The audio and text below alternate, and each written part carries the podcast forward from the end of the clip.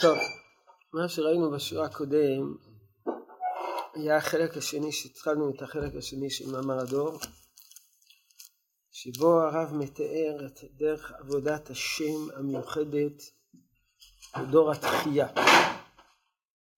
הרב קורא לזה אוויר עד ארץ ישראל. אוויר עד ארץ ישראל, לא הכוונה רק המזג האוויר של ארץ ישראל, הכוונה הרוח המיוחדת של ארץ ישראל היא מתווה דרך מיוחדת בעבודת השם המתאימה לדור, להשבת לב אבות הבנים, לב בנים אל אבותם. בתור הקדמה הרב מתאר שני דרכים של עבודת השם, של הפרט, מתוך הנחה שכשם ששני דרכים של עבודת השם של הפרט, כך גם בהנחיית הכלל, בהדרכת הכלל, יש ייצוג לשני הדרכים האלו של עבודת השם. ושני הדרכים זה דרך הישר ודרך הכובש. ראינו שהמושגים האלה לקוחים מתוך ספר הכתב הקבלה, שמסביר מה זה דרך הישר ודרך הכובש. דרך הכובש זו דרך שבה האדם נמצא במאבק מתמיד עם יצריו. הוא רוצה לכבוש את היצרים שלו. הוא בסופו של דבר צדיק, בסופו של דבר עושה את הטוב, אבל הטוב הזה מחייב אותו לחיות כל הזמן במלחמה עם הדחפים השליליים שבתוכו. הוא יודע שזה לא טוב, הוא יודע שהדחפים האלה הם לא רצויים, אבל הם צצים לו השכם והערב, והוא נאלץ לחיות כל הזמן במאבק. בלשון כתב הקבלה זה נקרא שני מגוריי, מגוריי מלשון תגרה, שהוא במאבק מתמיד ובמלחמה תמידית.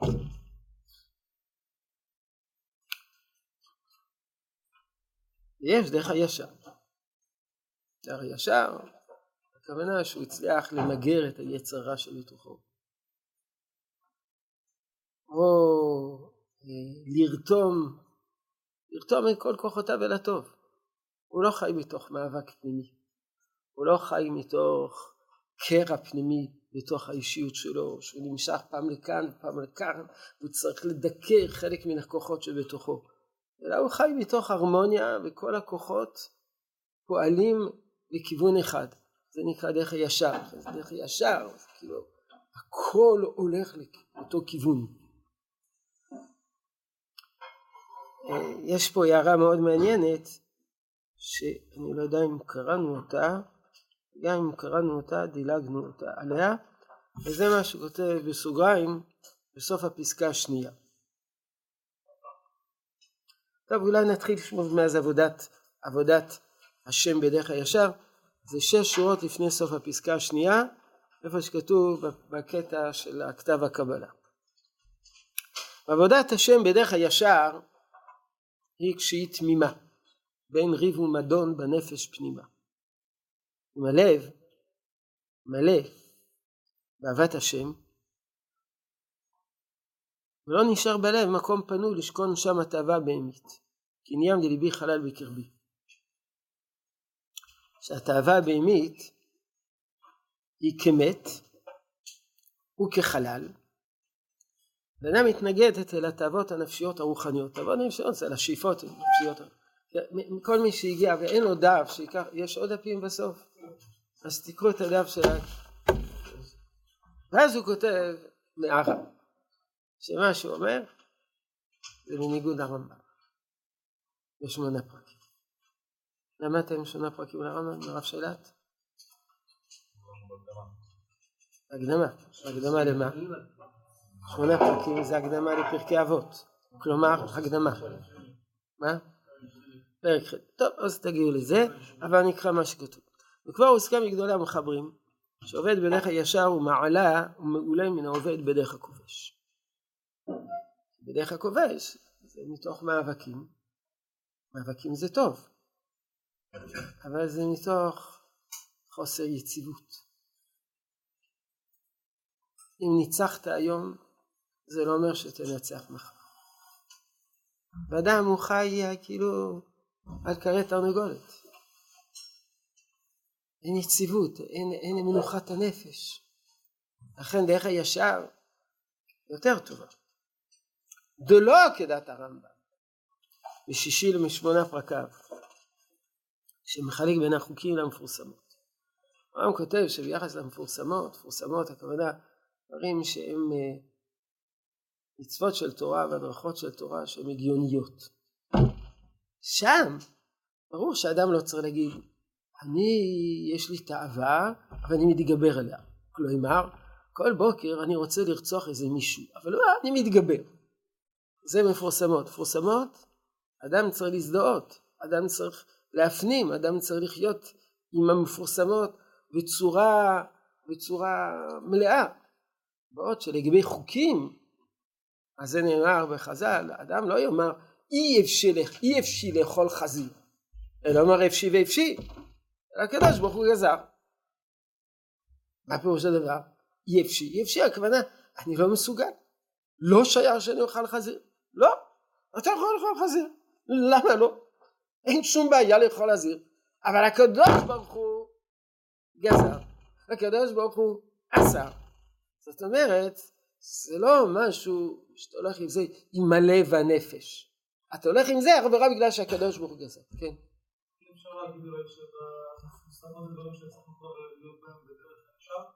מה מה מה מה?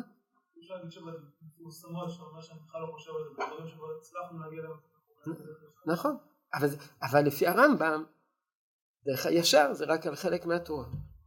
ובעל בכתב הכוון אומר לא אפשר לחיות בדרך הישר על כל התורה כולה לא רק על. לא המפורסמות אצל הרמב"ם יש חילוק בין מפורסמות לבין החוקים. המפורסמות זה בדרך ישר החוקים זה בדרך הכובש הוא אומר לא זה לא נכון אפשר על שניהם רגע הוא מוסיף עוד איזה משפט? כן שמחלק בין חוקים למפורסמות הוא, הוא סבור שאפשר להכל. איך אפשר להכל מפורסם דרך הישר אולי נראה את זה בהמשך. מה רצית לשאול?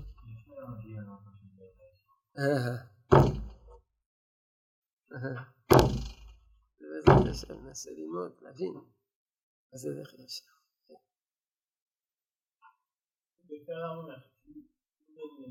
בן אדם מרגיל אותו איפה בעייתי?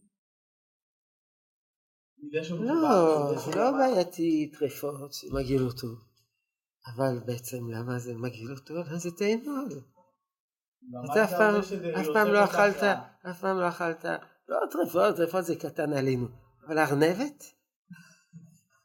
חזיר? זה, זה מטעמים שבמטעמים. זה מגעיל מאוד. טוב, אז אה, בכל אופן, זה, זה, זה מה שכתוב בחז"ל.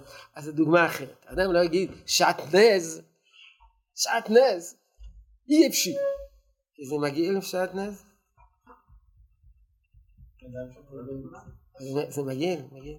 אבל בן אדם שמבין שהחטא משפיע לו רע זה כבר פלפולים, גזירה, זה נקרא שהקדוש ברוך הוא גזירה. זה לא שזה מגעיל, אדם מרגיש, עשיתי משהו ואני מתפרק. לא יכול לסבול איזה אני נחנק. אדם שמחובר לתורה, זה בגלל שזה גזירה, הוא מחובר לגזירה. אז זה בדיוק מה שאומר בעל הכתב והקבלה, שאפשר להיות בדרך הישר גם ביחס למצוות, לחוקים וגם ביחס למפורסמות. כן. להרבה אנשים אני חושב מאוד אסורות, זה צריך דחייה כזאת. מאכלות אסורות? לא, מאוד אסורות. זה דחייה בגלל שאדם אה, יודע כמה זה רע ולא טוב. בסדר, אבל שעת נס, שעת נס, זה מראות אסורות. הוא ראה שעת נס בחלום הלילה. אבל מי שבמדרגה מאוד אבל למה, למה, בסדר, אבל זה הרב אומר שזה לא אותו דבר. זה לא אותו דבר. יש אדם שיגיד, איך אני עובר על גזירה אלוקית? בסדר, זה סיפור אחר. איך אני מעז לעבור על גזירה אלוקית? הוא מתעלף על זה, על, על זה שהוא חלם שיעבור על גזירה אלוקית. בסדר, אבל, אבל זה סוג אחר. זה לא מצד הדבר כשלעצמו, זה מצד הגזירה האלוקית. הרב אומר לרצוח, אתה, אתה צריך, לא לרצות לרצוח גם בלי שהקדוש ברוך הוא ציווה, מה זה נקרא? זה דרך ארץ שקדמה לתורה. עד כדי כך שהראשונים שואלים למה כתוב בתורה לא תרצח. אם לא היה כתוב בתורה לא תרצח, היה מותר לרצוח. זה קשור למוסר האנושי הבסיסי. על זה הרמב"ם אומר שזה המפורסמות, זה המוסר האנושי הבסיסי, שאסור לאדם, ש... שכל אדם שנברא בצלם אלוקים הוא צריך באופן עצמי, אינטואיטיבי להירתע מזה. יש דברים שהקדוש שקיבלנו במתן תורה, שזה החוקים. לרצות יש פעמים שמותר, נניח אם זה עמלק. אם זה עמלק, אז כל אחד מבין, כל אחד מבין, אפילו האמריקאים מבינים שצריכים לחסל את החמאס מבלי שקיבלו את התורה במתן תורה. זה גם זה. דין רוידף. אחד עוד רודף אחריך, אז זה הבא להורגך, השכם להורגו, זה סברה. שלרב היה נטייה לרצוח. אני רק אומר שכאילו... נו, זאת אומרת, נטייה לרצוח. לא, הוא נולד במזל מעדי, ולכן יש לו נטייה, ואז הוא מנתב את הנטייה, וזה, נעסוק בזה. טוב. נקרא את הדברים של הרב, אחרי שנקרא את הדברים של הרב, ארחיב מעט את הדיבור להסביר מה זה. עכשיו שוב אני מזכיר, שמה שהרב יעשה בשלב ראשון, יסביר את זה במישור של הפרט, בעבודת השם האישית. אחר כך הרב ייקח את שני, שני הדרכים האלה של עבודת השם, ויקח אותם במשמעות של הדרכה של כלל, כי זה הנושא שלנו. אבל כפי שראינו שבוע שעבר, אין לנו כל כך הרבה ספרים שעוסקים בהדרכת הכלל. אז בעל כוכך, בעל כוחנו, אנחנו לוקחים את המודל, את המודלים שקשורים לפרט ומעתיקים אותם לכלל. אז נתחיל שוב בפסקה התחייה. התחייה, עמוד שלוש, מי שיש לו, התחייה של השבת לב אבות אל בנים. יש לכם את זה בעמוד שלוש? התחייה של השבת לב אבות אל בנים ולב בנים אל אבותם. אי אפשר להיות כי אם דווקא על ידי אווירת ארץ ישראל. כהטבה מוסרית של היחיד. כן של הכלל כולו. הדרכים להטבה מוסרית של היחיד וכן של הכלל כולו נכללת בשתי המדרגות הידועות של השאר והכובש. כשם שהיחיד, בשעה שהוא עדיין לא עלה עד מרום פסגת המוסר הגמור. בשעה שבטבעו עוד לא נחקק יפה החותם של הצדק והטוב. אז דרכו ישרה קשה עליו. הוא צריך למלחמות על כל צעד. הוא מוכרח להדוך את כוחותיו הרעים. להדוך הכוונה לדכא, לכבשם ולבטלם לפעמים. אבל זה אינו דרך האורה עדיין. כאשר יוסיף לכך, להשתמש באורה של תורה, מצורף עם המאור השכלי והנטייה הטבעית, שילוב של שלושה דברים, המאור של התורה, המאור השכלי והנטייה הטבעית, מתוך אמונה שאדם יש לו נטייה טבעית אל הטוב, שבלב הישר והתמים שיתעורר יפה, אז ימצא כי הוא אינו צריך כל כך להיות בעל מלחמות. אם לפעמים, למה? כי, כי הוא יזדהה, יש הזדהות. ואם לפעמים יהיה לו צורך במלחמות, יראה גבורה אחרת, לגמרי אחרת. כי לא ירבוש את שום כוח מכוחות נפשו שהוא אסורים וכלואים, שלא יעשו מאומה.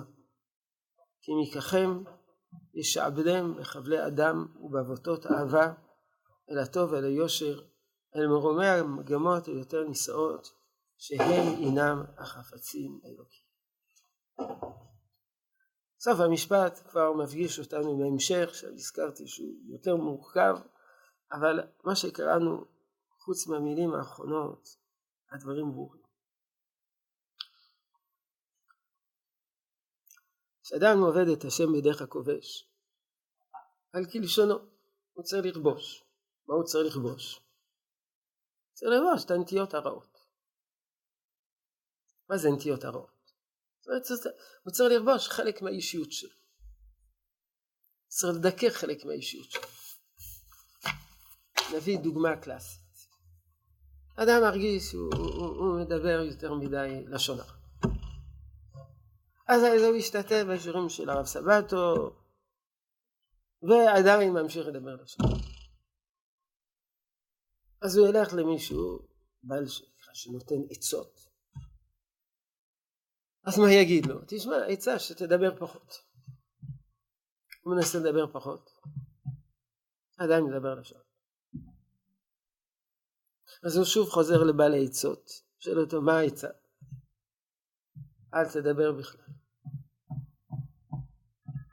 יקרא שמו בישראל, אני דיבור.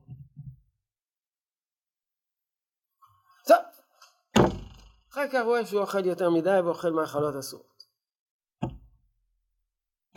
תענית צום, וכן על זה הדרך. כלומר בשביל להילחם ברע מה שהוא עושה הוא כובש. חלקים מסוימים באישיות שלו הוא משתיק, הוא מדכא.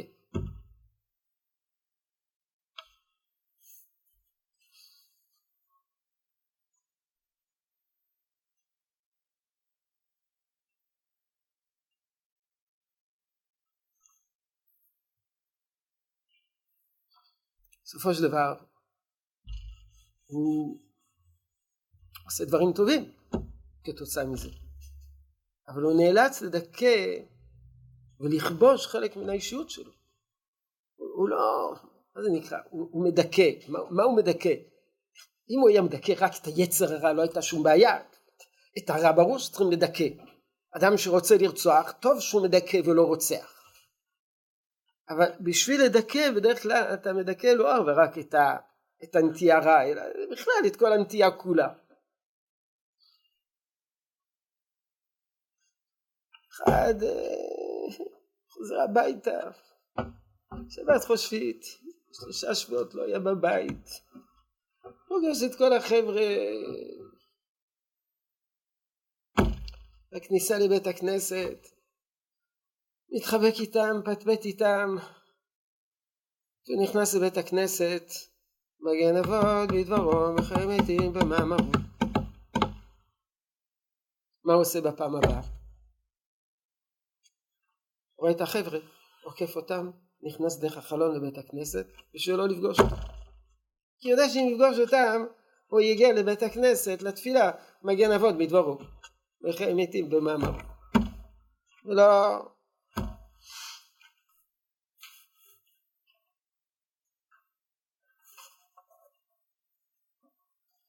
לכן על זה הדרך. זה מחייב על מעד... דרך הכובש. היא כובשת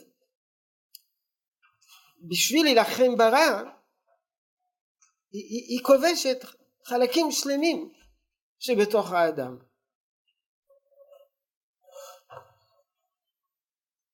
אז אל תדבר ואל תאכל ואל תהיה חלק מן החברה ואל תהיה פה ואל תהיה שם ואל תהיה זה ואל תהיה זה ואל תהיה זה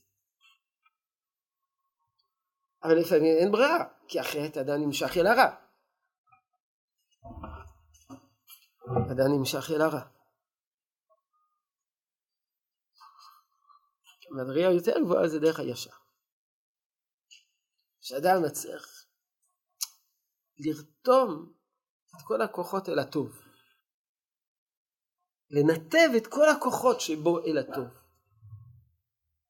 אם הוא מנתב את כל הכוחות שלו אל הטוב, אז כמובן, כל הכוחות שלו חיים ופועלים להשתמש בעברית יותר חזק, כל הכוחות שבו חיים, פועלים ובועטים, אבל בועטים אל כיוון חיובי, ניתב אותם אל הטוב. יש דוגמה, כתוב אצל גדולי ישראל, שאדם שיש לו כעס, ינתב אל את הכעס כדי לכעוס כנגד עובדי עבודה זרה. נוסע למזרח הרחוק, כועס על עובדי עבודה זרה. נניח. הוא מנתב את זה לטוב. או. בכלל.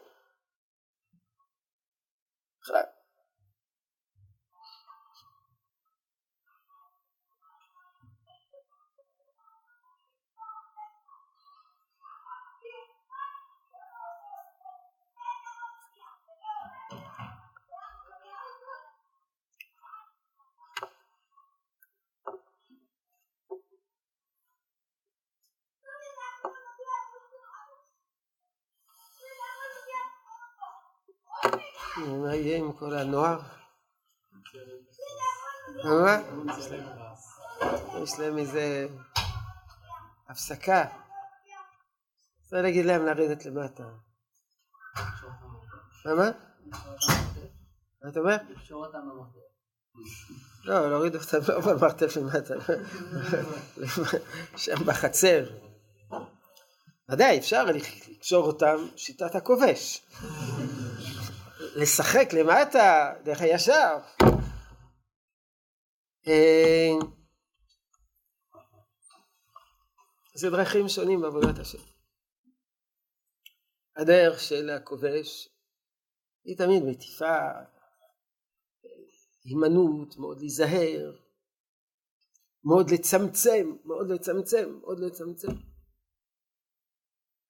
אבל אני מוסיף, מוסיף נקודה אחת מאוד משמעותית, שהוויכוח, שני הדרכים, דרך הישר ודרך הכובש, זה לא רק שני דרכים מוסריות, בדרכי מוסר, אלא זה גם שני דרכים אידיאולוגיות, בגלל שבשביל דרך הישר אתה צריך להאמין שלכל כוח מכוחות הנפש יש ניתוב חיובי. אבל אם אתה לא חושב שיש ניתוב חיובי, בעל כוחך אתה צריך לכבוש. בעל כוח אתה צריך לכבוש. אין לך ברירה אלא לכבוש, שנייה. אין לך ברירה אלא לכבוש. למה? כי אתה לא מוצא לזה אפיק חיובי. אז צריך להגיד, הנטייה הזאת שלך, נניח, נביא דוגמה. אדם שחושב, ש... נביא דוגמה, אדם שחושב שאומנות זה לא טוב מבחינה רוחנית. נניח. אז אדם שיש נטייה אומנותית, מה תגיד לו? אנחנו מאוד מתנצלים ואנחנו מצטערים בכאבך, אבל בעל כוחה אתה תצטרך להתאפק ולא להיות אומן. למה? כי אומנות זה, זה לא דבר טוב. אם אתה מאמין שאומנות זה דבר טוב, שאפשר למצוא אומנות בדרך הקודש, אז אתה תגיד לבן אדם, בבקשה, תיקח את האומנות שלך דרך הקודש. בן אדם ייקח את האומנות שלו ופתאום תסתבך בדרך, אני אגיד לו, אה, חביבי, הכובש. כיוון שהדוגמה הזאת לא הייתה מספיק חזקה, אז אני אביא דוגמה יותר מחודדת. אדם שיש לו נטייה, או אומנות, יש כל מיני אומנות, חשוב צייר, עושה, עושה חפצי קודש. אז יש לו נטייה להיות, אה, לעסוק בתיאטרו. תיאטרו, להיות שחקן.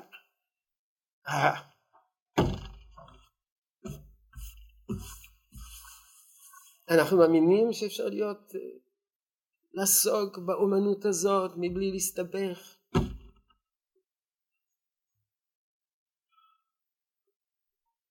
חלק מהאנשים, חלק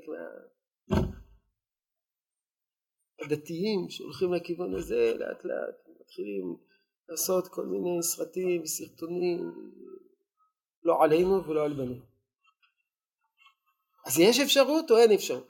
מי שחושב שאין אפשרות תגיד לא, חביבי אין, אין אפשרות, לא שייך. אתה תסתבר עם סוגיות של צניעות, אתה תצטרך לאמנות, היא פורצת גדר, אתה תהיה, היא, היא לא מחויבת לשום דבר, חופש אומנות, אתה תיכנס לשם, אתה ת, תיפול שם.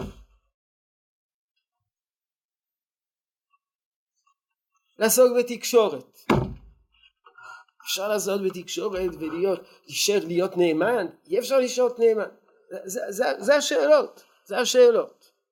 אז מי שלא מאמין שאפשר להיות, לעסוק בזה בקודש, אז יגיד לו תשמע, אתה צריך לכבוש, נכון, היית, חלמת להיות אה, אה, בטלוויזיה, אבל, אבל אי אפשר.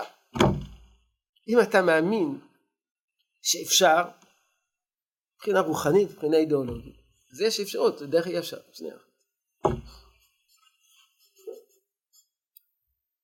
בעבר,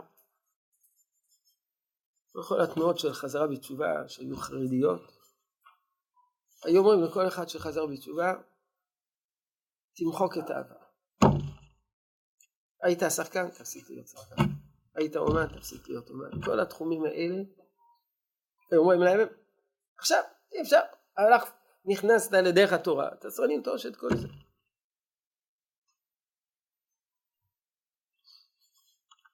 לכן בדרך החרדית יש הרבה כבישה.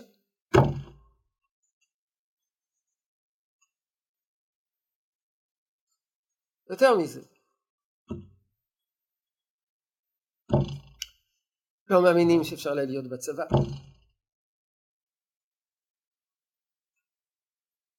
לכל בחור אומרים שהדרך היחידה שקיימת, היחידה שקיימת, זה ללמוד תורה בישיבה. אחד יש לו נטיות אחרות. לא. לא. צריך לכבוש אותה. יש תשובה של אחד מגדולי ישראל, הגדולים שבגאונים, ששאל אותו, רוצה ללמוד, הוא, לא, הוא בחור ישיבה, רוצה ללמוד רפואה. אז אומר לו, טוב, רוצה ללמוד רפואה, זה בגלל שאתה רוצה כסף. אז הוא דן בשאלה של פרנסה מול לימוד תורה. זה הנושא. אבל הוא רוצה ללמוד רפואה בגלל שיש לו נטייה ללמוד רפואה. זה לגיטימי ללמוד רפואה? זה לא לגיטימי ללמוד רפואה? אם זה לא לגיטימי, אז דרך הכובש. אלא מה? צריך פרנוס, יהודים צריך פרנוס, צריך להתפרנס. אז מה הכסף? תורה, תורה, כסף, מה יעשה אדם? אני כותב על זה קונטרס של 30 עמודים. אחד מגדולי גדולי גדולי העולם, הוא לא בחיים, זה גדולי גדולי גדולי ביחס בין, בין פרנסה לבין לימוד תורה, אם אדם צריך לוותר על פרנסה בשביל לימוד תורה, צריך לחיות בעוני, לא לחיות בעוני. אבל ליהודי יש נטייה לעסוק ברפואה לא בגלל כסף. יש לו, זה מתאים לו. אבל אם אתה חושב שזה לא לגיטימי, אז אתה בהכרח מגיע לדרך הכובש.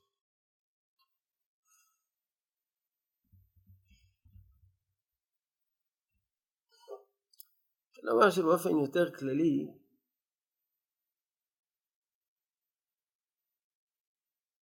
ציבור החרדי, ודאי בעבר, דגל בדרך הכובש.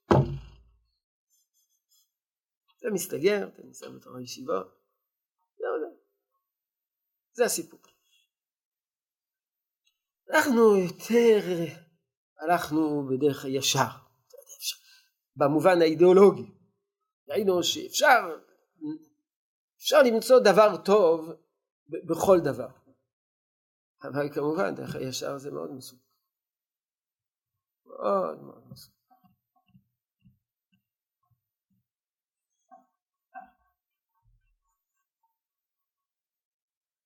למה? כי צריכים לנתב את כל הכוחות לכיוונים חיוביים. השאלה אם זה באמת מכוון לכיוון חיובי.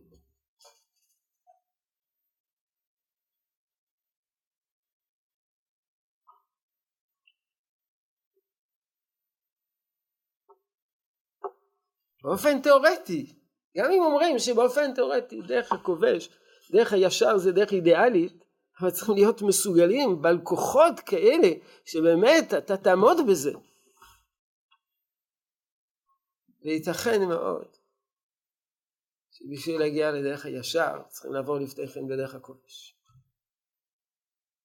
מי שהלך בהתחלה הלך בדרך הכובש יש יותר סיכוי שאחר כך שהוא יהיה בדרך הישר זה באמת יהיה ישר ולא עקום. אבל מי שלא עבר דרך הכובש אז אומרים, צריכים לקדש את החול, תורה ועבודה. ובסוף לקדש את החול, פירושו של דבר, חול עם חול. ותורה ועבודה זה בסופו של דבר אה, עבודה בעיניים, ולא תורה ועבודה. המצאתי את זה עכשיו, כרגע, את כל הפתגמים האלה. זה לא אידיאולוגיה.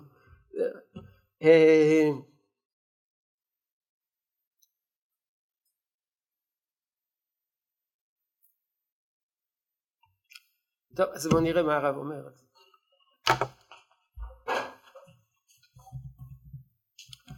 אז הרב אומר, ואני רוצה לחזור למשפט הזה, כי מככם, אם, אם, הנה, אולי המשפט הכי, הכי חשוב זה המשפט הזה, ואם לפעמים יהיה לו צורך במלחמה, מי שהולך בדרך הישר הולך במלחמה, זה הרי גבורה אחרת, יש גבורה אחת שזה גבורה של כיבוש,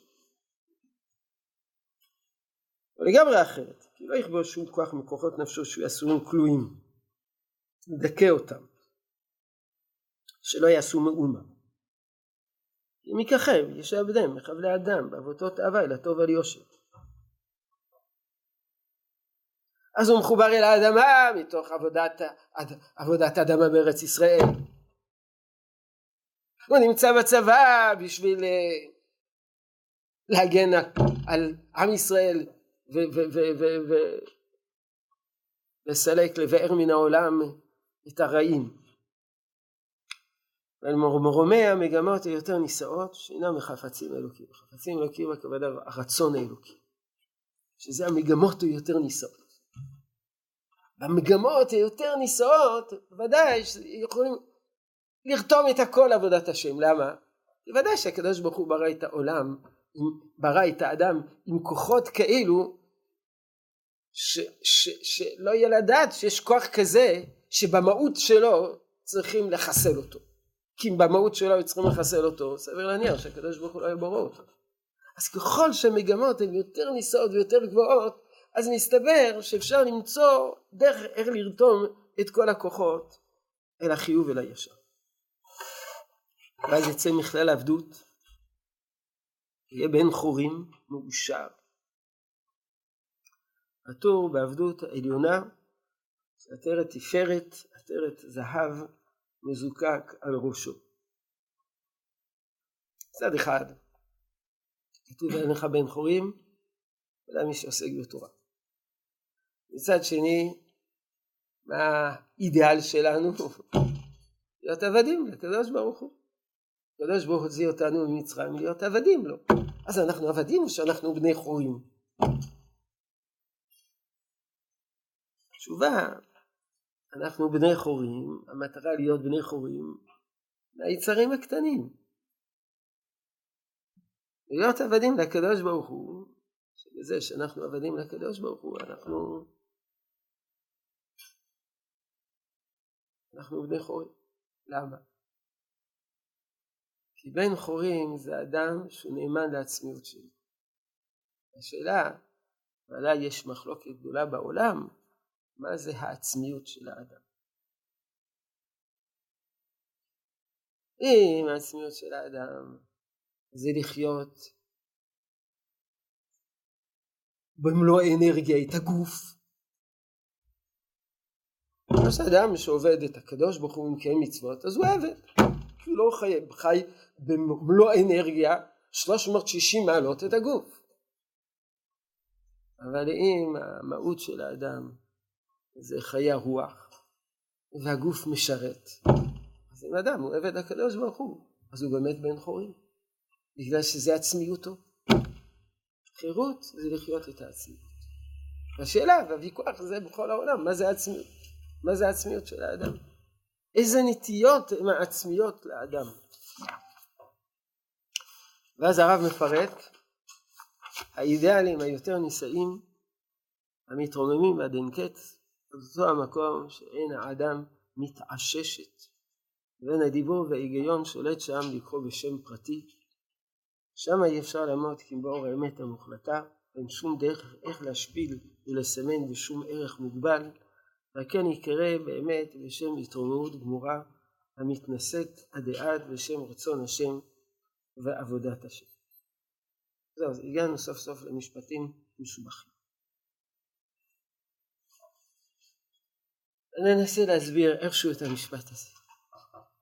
האדם בא ואומר, אני מקיים מצוות, למה צריכים לקיים מצוות? אני אגיד לו, מה זה נקרא למה צריכים לקיים מצוות? כי יש טעם למצווה. נביא דוגמא. למה צריכים לשמור שבת? טוב, נגיד, כי צריכים לנוח. הסברתי. עכשיו הוא ישאל, ולמה צריכים לנוח? אני אגיד לו, למה צריכים לנוח? בשביל שתוכל לקיים את התורה יותר טוב. יום שלם של רוחניות. טוב, ולמה צריכים יום שלם של רוחניות? וכך אנחנו מתגלגלים מטעם לטעם, מטעם לטעם. מטעם יותר פשוט לטעם יותר מורכב, לטעם יותר מופשט, לטעם יותר מופשט, לטעם יותר מופשט, עד שאני מגיע בסוף, איזה שלב שאני כבר לא יכול לענות. ומה אני אומר? זה רצון השם. מתחילים מטעמים פשוטים, וטעם פשוט מוביל לטעם יותר מסובך, יותר מורכב, לטעם יותר מופשט, לטעם יותר מופשט, לטעם עוד יותר מופשט, יותר מופשט, עד שהעין, אומר הרב, מתאששת, זה כבר מתחיל להיות יותר ויותר מעורפל, עד שבסופו של דבר אנחנו מגיעים, כי זה רצון השם. ולמה אתה עושה? כי אני עבד השם, עבודת השם.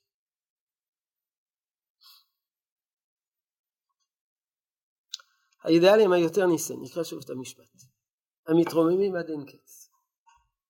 עד אותו המקום שעין האדם מתאששת, כלומר הראייה מתחילה לטשטש.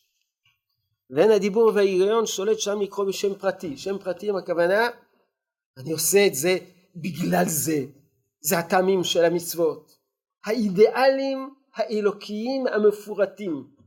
אידיאלים אלוקיים הכוונה הערכים האלוקיים המפורטים. שבת בגלל זה ומאכלות אסורות בגלל זה ואיסורי בעילות בגלל זה ומלכות שמיטה בגלל זה. זה שם פרטי. שמה באידיאלים היותר נישאים אי אפשר לעמוד כי אם באור האמת המוחלטה. ואין שום דרך להשפיל ולסמן בשום ערך מוגבל זה הערך הזה מול הערך הזה מול הערך זה, אלא יקרא בשם התרוממות גמורה המתנשאת עד עד וזה נקרא רצון השם ועבודת השם. תמיד השאלה, למה אני מקיים את המצוות? אני מקיים את המצוות בגלל הטעם של המצווה, או אני מקיים את המצווה בגלל שהשם רוצה? הרמב"ם טרח להסביר לנו את המאה מצוות. אז אני עושה את המצוות בגלל הטעמים של הרמב"ם שהשתכנעתי שבאמת זה נכון וזאת הסיבה של קיום המצווה או שאני מקיים את זה בגלל שהשם רוצה.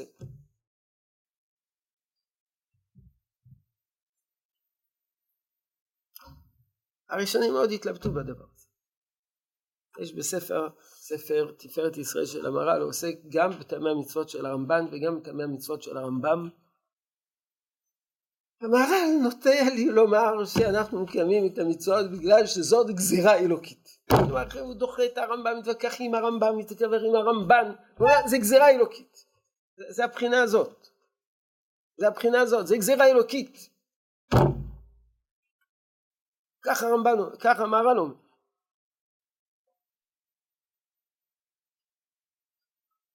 אבל אומר הרב, וזו הפסקה הבאה, אמנם רק ככה התנסות המחשבית האידיאלית הפרטית. אנחנו לא מתחילים מזה שהמצוות זה גזירה אלוקית. אחרי שעברנו את כל המסלול של הטעמים השונים, ואז הגענו למעלה למעלה למעלה, אז אנחנו אומרים שזה גזירה אלוקית. אבל צריכים לעבור דרך המסלול של המחשבות המחשבה האידיאלית הפרטית, הפרטית הכוונה זו שיודעת לסמן את הטעם של המצווה. דיברנו על כך שהרב קוק חשב שנחוץ לעסוק בטעמי המצוות. למה? כי טעמי המצוות מקרבים את המצווה אל האדם. זה לא איזה משהו שאתה צריך לעשות רק בגלל שזה גזירה. גזירה קשה לקיים. אתה צריך בשלב ראשון לעבור דרך המסלול שיש בזה טעם. הטעם הוא אומר, אה, ah, יש טעם, אז אני מתחבר. אמנם רק אחרי ההתנסות המחשבית האידיאלית הפרטית עד מקום שידע מגעת. ואחרי הציורים העשירים הפרטיים ברעיון ובפועל, הציורים העשירים הכוונה טעמי המצוות. ואחרי ההבחנה והגמורה שכל רם מתנשא בציור יש לו עוד תכלית וקצבה. אחרי שאתה יודע שכל טעם הוא מוגבל וכל טעם שאתה נותן המצווה זה, זה חלקי זה לא דבר מושלם הוא, הוא כל, כל רם הוא מתנשא בציור כלומר כל מחשבה וכל טעם וכל הנמקה שאני נותן המצוות יש לו תכלית ומצווה וקצבה ובעומק הנפש האנושית יש הריגה למשהו למעלה מכל תכלית ועליון מכל מצווה. האדם הורג למעלה מזה.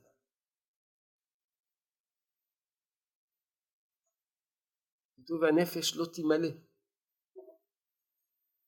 הנפש לא מתמלאת מכל משהו מוגבל.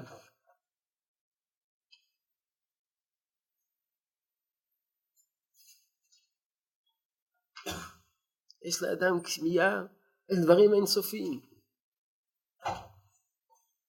זאת הסיבה שלפעמים האדם רץ מתאווה לתאווה, ממילוי תאווה אחד למילוי תאווה שני. למה?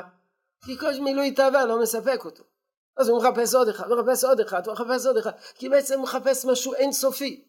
יש לאדם כמיהה אל האינסוף. יש לאדם כמיהה אל האינסוף? כיוון שהוא נברא בצלם אלוקים. יש בו איזו נקודה שמחפשת את האינסוף. לכן כל ההסברים וכל ההנמקות לא מספקות את האדם מחפש משהו יותר מוחלט. איזה מפגש עם משהו אינסופי, זה בסופו של דבר מפגש עם הקדוש ברוך הוא. ובעומק הנפש האנושית יש הריגה למשהו למעלה מכל תכלית ועליון מכל תצווה. אחרי הכרה גמורה, כי כל פועל טוב נזרע הוא בחיי הכלל. ולכל דור ודור יש חלק אחד מיני רבבות אין קץ לעלות ולהתרומם. אבל יהיה ההתרוממות הגמורה האידיאלית בגוונה החלטי רק באוצר חיים, ששם גם הטוב העליון הבלתי מוגבל ומשוער, גם כל טוב, קל וקטן, מתאחדים ומתארגנים עם החפץ אלוקי השלום מתחת. אבל לדעת מצד אחד שכל דבר שאדם עושה, כל דבר, כל פעולה שהאנושות עושה, זה בעל ערך, כל דבר. כל פועל טוב נזרעו בחיי הכלל. כל דבר טוב מצטרף לחשבון גדול. אבל עלייה, ההתרוממות הגמורה, האידיאלית בגוונה החלטי, זה רק באוצר חיים. אוצר חיים הכוונה בתורה, בציווי האלוקי. כי שם בציווי האלוקי אין הבדל בין דבר קטן לדבר גדול. נכון? אין הבדל בין מצווה גדולה למצווה קטנה. אינך יודע מתן שכרם של מצוות. לא היה השבוע שיעור של אב שלה בפרקי אבות בדיוק על זה? שמעתי מאחורי הפרגות. שמעתי כמה מילים, מיד זיהיתי שזה מהפירוש של הרמב"ם, על הפירוש המשנה של הרמב"ם, על אותה משנה. ימי מצוות לא תעשה, אנחנו יודעים. אז יש מצווה, דבר שהוא חמור, דבר שהוא לא חמור, ימי מצוות תעשה, אנחנו לא יודעים, אבל יש. מצווה קלה, מצווה חמורה, אבל יש הבדל אם זה מצווה קלה או מצווה חמורה. ראשונים אומרים שיש לפעמים הבדל בתוכן העצמי של המצווה, אבל מצד חובת הציות לקדוש ברוך הוא אין הבדל במצווה קלה למצווה חמורה. בשניהם אנחנו צריכים לציית לקדוש ברוך הוא. זה מה שהוא כותב, שגם הטוב העליון, ששם גם הטוב העליון הבלתי מוגבל ומשוער וגם כל טוב קל וקטן מתאחדים ומתארגנים עם החפץ אלוקי השלם בתכלית. יתרה מזאת, יש, יש, יש מדרש, אני זוכר, הביא את המדרש הזה על המלך, הביא את המדרש הזה על המלך. חז"ל אומרים למה הקדוש ברוך הוא לא גילה את הטעם של המצוות, את, את השכר של המצוות עשה. הוא משל המלך, משל המלך. שיש לו, הביא כמה גננים כדי שיטפלו בגינה שלו. כמובן, יש לעבודה מסוימת יש שכר יותר גבוה, עבודה אחרת יש שכר יותר נמוך. אבל הוא לא מגלה להם את השכר. למה? כי אחרת כולם יעשו את העבודה ששאלה שכר יותר גדול, ואת העבודה ששאלה שכר קטן, יותר קטן, לא יעשו, והגינה לא תהיה מטופחת כראוי. בלשון אחרת, יש מצוות אולי יותר גדולות, יש מצוות יותר קטנות, אבל אנחנו זקוקים לכל. למה? בשביל המכלול, בשביל להגיע לשלימות. זה מה שאומר הרב. שם הדבר הטוב העליון הבלתי מוגדר, כל הטוב קל וקטן, מתאחדים ומתארגנים מהחפץ האלוקי השלם בתכלית. מצד הרצון האלוקי גם הדברים הקטנים יש להם ערך כי הם מביאים אל השלמות. מה זה השלמות? השלמות היא כלולה מדברים גדולים, דברים כלולה מדברים קטנים.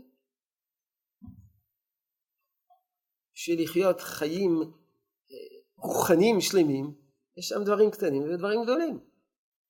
אבל הם נצרכים, כמו באיזה פאזל, באיזה פאזל יש חלקים גדולים, יש חלקים קטנים, אבל אם חסרים חלקים קטנים בפאזל, אז הפאזל הוא לא שלם.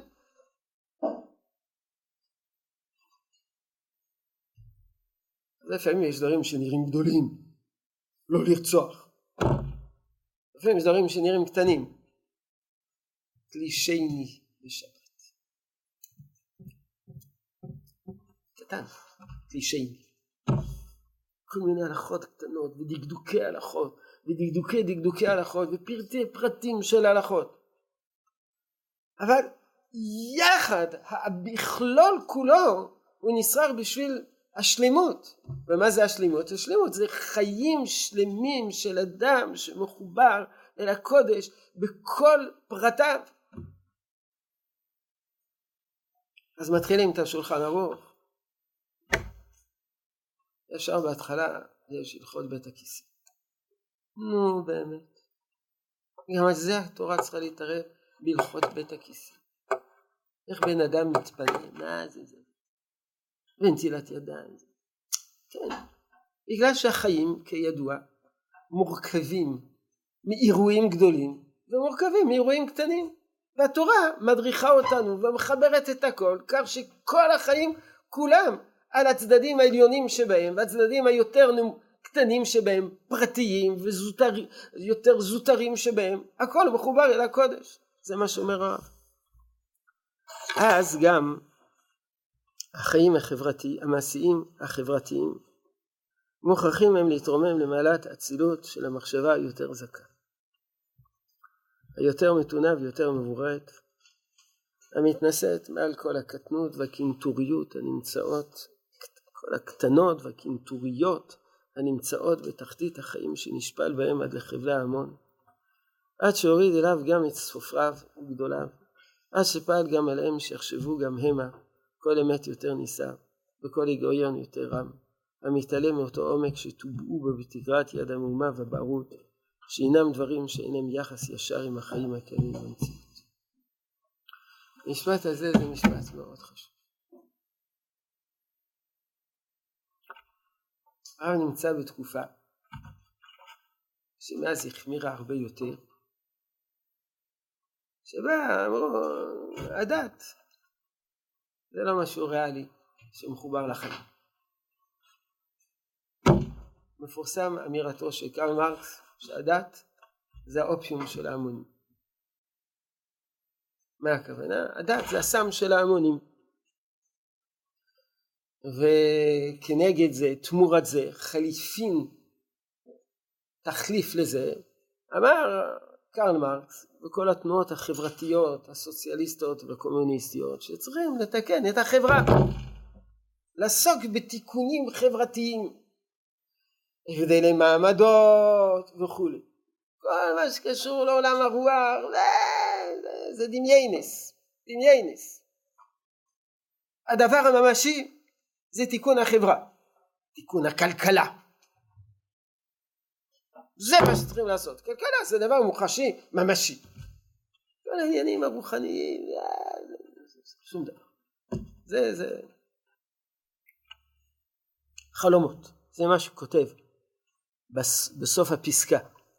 עד שפעל גם עליהם, על הסופרים, שיחשבו גם המה, את כל אמת יותר נישא, כל עולם הרוח, כל מה שקשור לאמונות דתיות, וכל היגיון יותר רם המתעלם מאותו העמק שטובו בו בתגרת יד המומה והבערות, שאינם דברים שאין להם יחס ישר עם החיים הקיימים במציאות. מה כן קיים במציאות? העניינים החברתיים. אבל את העניינים החברתיים הפכו לדברים מאוד נמוכים, מוחשיים, כלכליים, כל העולם,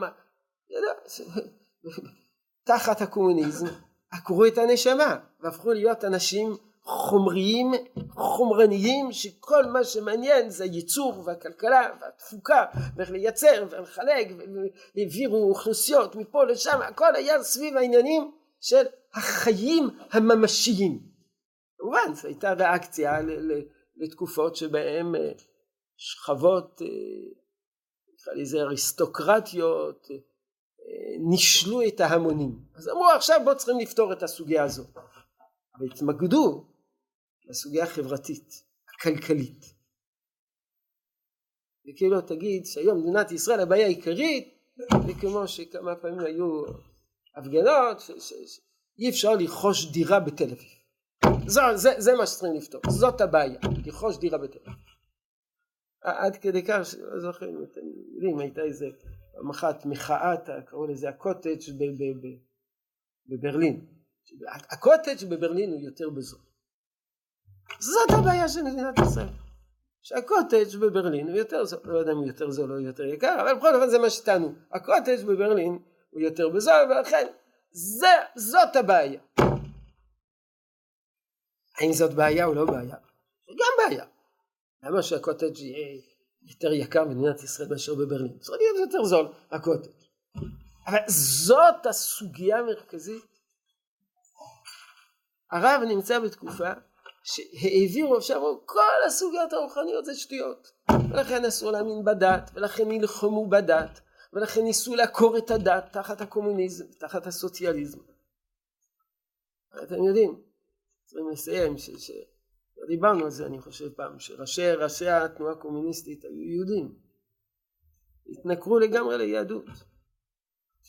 חוצקי התנכר ליהדות, רצה לבטל את ההתאגדות אפילו של יהודים בינם לבין עצמם, רצה למחוק את זה לחלוטין, אין, כל זה, זה, זה, זה דברים שמשבשים, מעין קצת, מעין, מעין הסלבקים בתקופת ההתייוונות, בתקופת, בתקופת חנוכה, שהרגישו שהדת זה מפריע להשתלבות בתוך המרחב היווני, לעקור, למחוק את הדת ולהתמקד ב...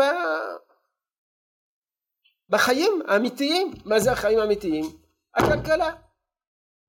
אומר הרב, זה הוריד את הרוח עד הסוף. אז הסוגיה הזאת לא מעניינת אותנו? הסוגיה החברתית לא מעניינת אותנו? ודאי שהיא מעניינת אותנו.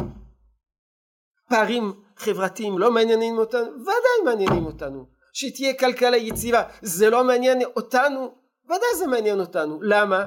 כי הכל מעניין אותנו. שזה חלק מן הקודש. ולכן התורה עוסקת בכל. עוסקת של משפט בכלכלה. מה זה אכפת לך? מה אכפת לך כמה מוכרים וכמה קונים? מה אכפת לך הלכות עונה? הוא מכר לו את זה ייזהר מהערך האמיתי שלו בשישית. מה אכפת לך? מה זה מעניין אותנו? אנחנו עוסקים בעניינים רוחניים וחולמים ומתנבאים ורוח הקודש ועכשיו אתה עושה שישית מה זה אכפת לנו? מי לומד פה דוד? יצביע. מה? משתדלים. אתם משתדלים ללמוד על פרים ושברים ופרות וכבשים ועיזים שחלו זה מה שמעניין אותנו זה מה שמעניין אותנו תשובה כן גם זה מעניין אותנו היה פרה והיא נפלה. וכשהיא נפלה היא מאחה שתי רגליים איך מחשבים את החישוב של הערובה? שיטה כזאת שיטה כזאת שיטה כזאת אז תחליט, אתה עוסק בעניינים מוחשיים או שאתה עוסק בעניינים רוחניים. אומר הרב, מי שחושב שכל העולם כולו זה רק עניינים מוחשיים, אז הוא מוריד את הרוח, מוריד את האנושות, משפיל את האנושות, וזה הסופרים, אמרו כל העניינים הדתיים זה סתם חלומות, זה אופיום, זה סמים, זה סתם מערבב את האנושות, בואו נתעסק בדברים ממשיים. אומר הרב, בזה השפילו את ההמון. אבל גם אנחנו צריכים לעסוק בכל ההיבטים האלה. ניתוח גודש. טוב, המשך בשבוע.